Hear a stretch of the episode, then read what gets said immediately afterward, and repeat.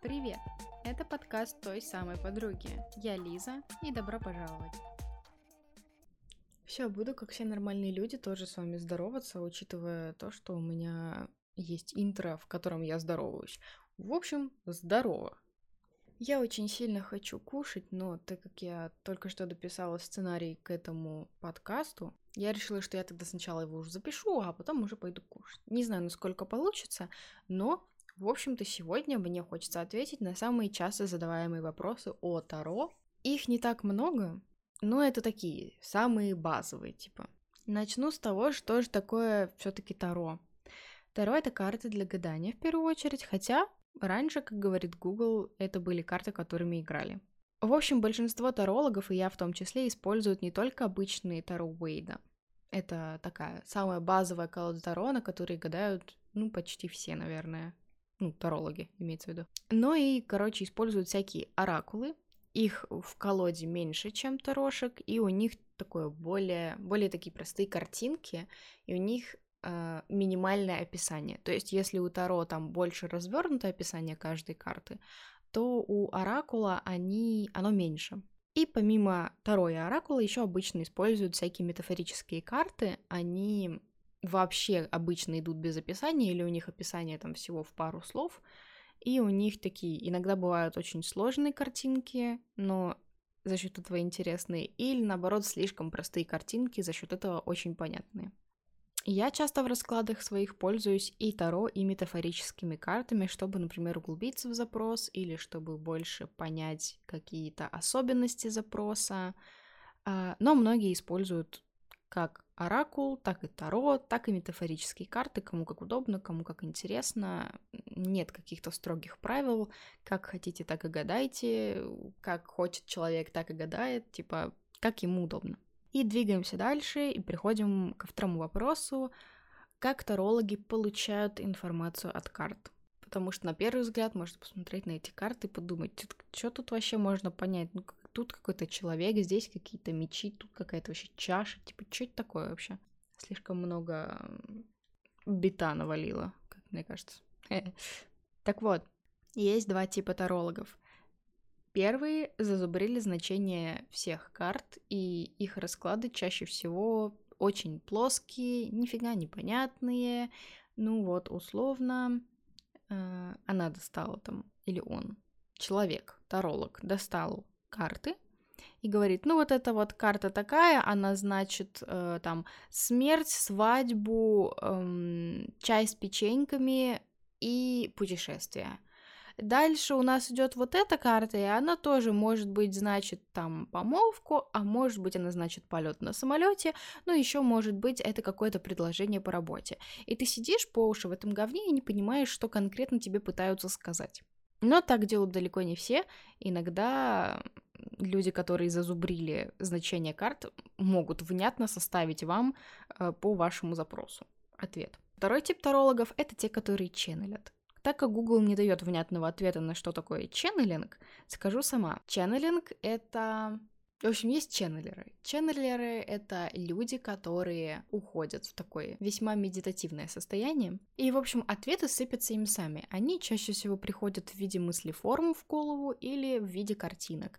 И человек, который ченнелит, он получает вот таким вот образом информацию, то есть ему просто загружается, я не знаю, из поля нужная информация, и если человек ее не отфильтровывает, а просто выдает просто вот все, что ему идет, тогда расклад получается намного-намного точнее. И то есть, вот они, например, достают карты, э, видят там три карты и идут, например, с первой. По первой они получают такой ответ, по второй они получают такой ответ, по третьей они получают такой ответ.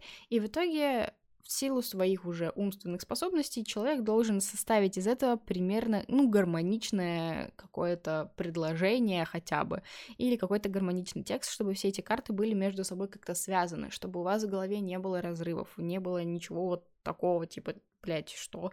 Я очень люблю людей, которые вот именно относятся ко второму типу, я и сама пользуюсь вторым, так как эм, информация, которую я выдаю, она намного чище и она намного в точку. То есть иногда с помощью карт я могу рассказать что-то такое, что человек скажет, бля, откуда ты знаешь? Ты что, где-то в досье обо мне прочитала? Поэтому люди, которые ченнелят, вы крутые. Третье, как задать вопрос и что спросить. В общем, наверное, единственное, что вы должны знать прям вот база-база — это что вопрос нужно задавать без того, чтобы на него ответ был «да» или «нет». Если не можете сформулировать, лучше спросить у таролога. Вы можете так и сказать. У меня есть вот такой вот вопрос, а, но я знаю, например, что нельзя использовать, чтобы в ответе было да или нет, поэтому вот такой вопрос подскажи, как лучше сделать запрос картам. Типа, и человек вам подскажет. Спрашивать можно абсолютно все. Что думает о вас Петя? Что вам нужно сделать, чтобы сдать экзамен? Как себе помочь, если что-нибудь болит? Если совсем глухо, то пройдитесь по тем сферам, в которых у вас сейчас все не очень гладко.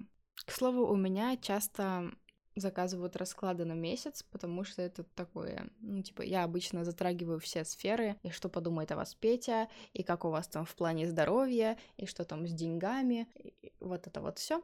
Поэтому расклад на месяц крутая штука. Кстати, по поводу раскладов на месяц, очень много есть этого всего на Ютубе. Там люди, которые делают реально очень часто всякие расклады. И, кстати, вот на Ютубе как раз-таки, не знаю, как у русскоязычных, потому что я особо их не смотрю, из русскоязычных, наверное, знаю только Ренату Раевскую, но она как раз-таки из тех, кто не особо-то и ченнелит потому что у нее иногда прям в точку в точку расклады, а иногда совсем не в точку. Вот, а у англоязычных они в основном ченнелят, и поэтому у них расклады очень интересные, очень классные, прям вообще очень сочные и вкусно.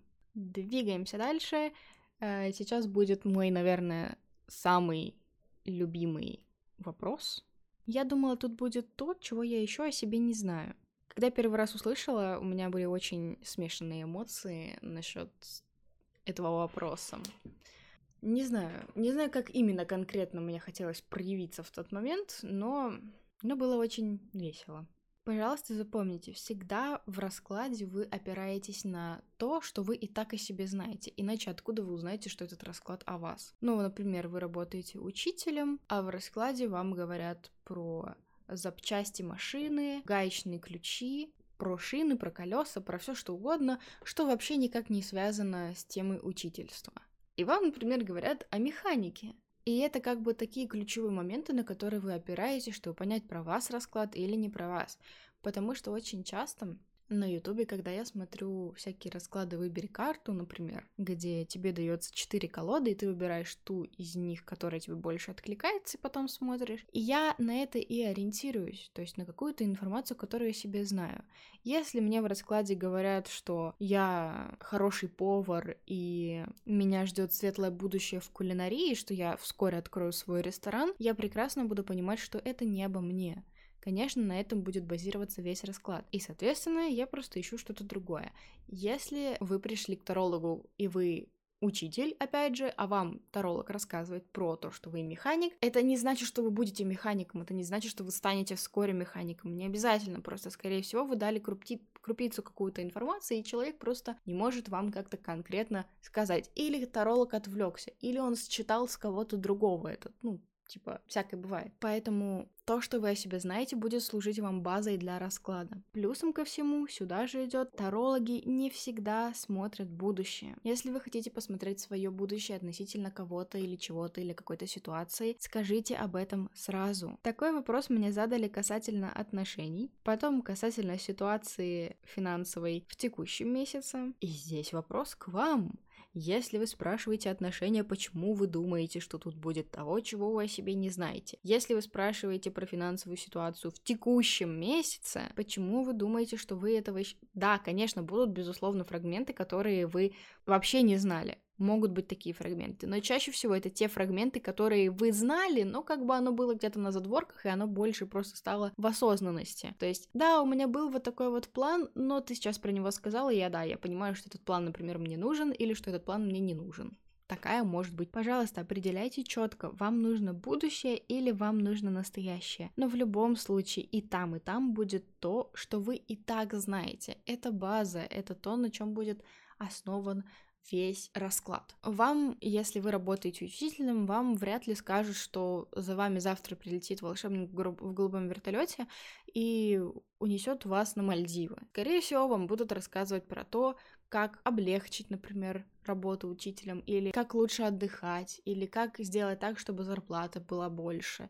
То есть какие-то такие моменты, какие-то такие нюансы, которые вы наверняка о себе знали, просто не особо уделяли этому время и не особо уделяли этому внимание, и оно просто было где-то в подсознательном. Таролог в первую очередь подсвечивает вам то, что у вас было в подсознательном, в сознательное чтобы это было больше в вашем фокусе, чтобы вы больше об этом знали, чтобы вы это видели, чтобы вы понимали, да, вот, в натуре, я вот так вот думаю, я вот так вот чувствую, я вот так вот делаю.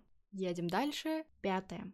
Верить или не верить. Хочется сразу сказать, что то, что говорят вам Таро или любые другие карты, это не высечено на камне. Это не какая-то судьба-судьба. Это именно один, там, например, из десятка вариантов развития событий в конкретной ситуации с конкретным человеком в конкретное время. То есть вот это вот все. На одну и ту же ситуацию вам могут сделать два разных расклада. Два разных человека сделают вам два разных расклада. Такое может быть Просто потому что все считывают то, что вам больше подходит в данный момент. Это основано на том, о чем вы думаете, какую мыслю вы все время прокручиваете в голове и прочее, прочее. Дальше хочется сказать, что Таро — это самопрограммирование очень сильное. Верьте в то, во что вы хотите верить, и всегда отбрасывайте то, что вам не нравится и что вам не подходит. Потому что каждый таролог говорит в силу своих догм, убеждений, мыслей, суждений и прочего.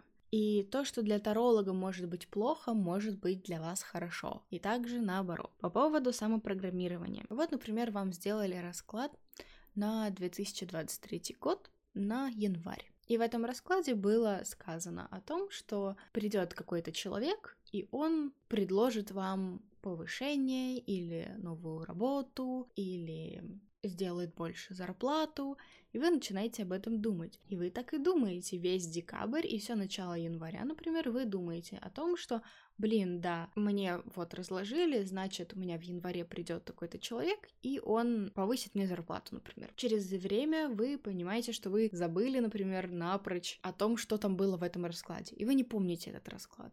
Но так как вы уже об этом подумали, так как вы уже почувствовали это состояние, что будет, если к вам придет человек, который поднимет вам зарплату, вы вполне возможно создадите это в январе. Типа вы к этому готовились, вы это прочувствовали, обычная техника манифестации, обычная техника самопрограммирования, вы, это, вы об этом подумали, вы это почувствовали, и вы это создали. Так что очень часто, очень часто у моих клиентов, наверное, у процентов 99, мне кажется, мои расклады срабатывают. Так как я не ухожу слишком в какое-то будущее, которое, да, может быть, условно в одной из десяти вариаций, я больше говорю о будущем, например, которое очень близкое к состоянию, в котором человек находится сейчас, и чисто по логике это понятно, что он может развиваться именно в эту сторону. Хочется заодно добавить здесь сейчас в этом же пункте, что Таро — это всегда о хорошем, да, там могут быть какие-то сложные ситуации в раскладе, но грамотный таролог вам подскажет, как именно выйти из этой ситуации, опять же, с помощью Таро. Могут предложить разные варианты решения какой-то проблемы, могут предложить состояние, в которое вам нужно, в котором вам нужно быть, чтобы преодолеть какие-то трудности. И еще здесь же хочется сказать, второе есть карта смерти. Карта смерть никогда не значит смерть. Пожалуйста, не пугайтесь, если вы увидите. Смерть чаще всего значит перерождение и начина... начало нового. Поэтому, если вы увидите карту смерть, не расстраивайтесь, это вполне возможно что-то очень даже хорошее. Едем дальше. У нас на очереди шестой вопрос. А что если мне не нравится результат расклада или вообще этот расклад не про меня? Здесь в любом случае, пожалуйста, скажите об этом тарологу, потому что мне, например, как тарологу, было бы очень важно знать. В ситуации с результатом можно еще посмотреть дополнительные карты. Если вам не нравится результат расклада и у вас там вылезло что-то, что вы не хотите, чтобы было в вашей реальности и создавалось как-то, вы можете так и сказать. Слушай, мне не нравится, что мне придется жить там, не знаю, на греческом гречке и воде э, в феврале месяце. Можно с этим что-то сделать. Как, как это убрать? Как, это, как к этому вообще не привести ситуацию? И таролог может посмотреть, как сделать так, чтобы вы не хавали весь февраль гречку и не пили воду, а кушали что-нибудь получше, пополезнее, повкуснее. То есть всегда задавайте дополнительные вопросы. Если они касаются одного расклада, то, пожалуйста, задавайте дополнительные вопросы, так вам дадут больше информации, так вы уйдете более эм, загруженным, в общем, с большим количеством знаний, с большим количеством информации. Если это уже другой запрос, то лучше сразу обговорите, потому что чаще всего тарологи берут один запрос на расклад, потому что расклад может получиться большим и очень емким. Поэтому лучше предупреждайте сразу, что у вас несколько рас...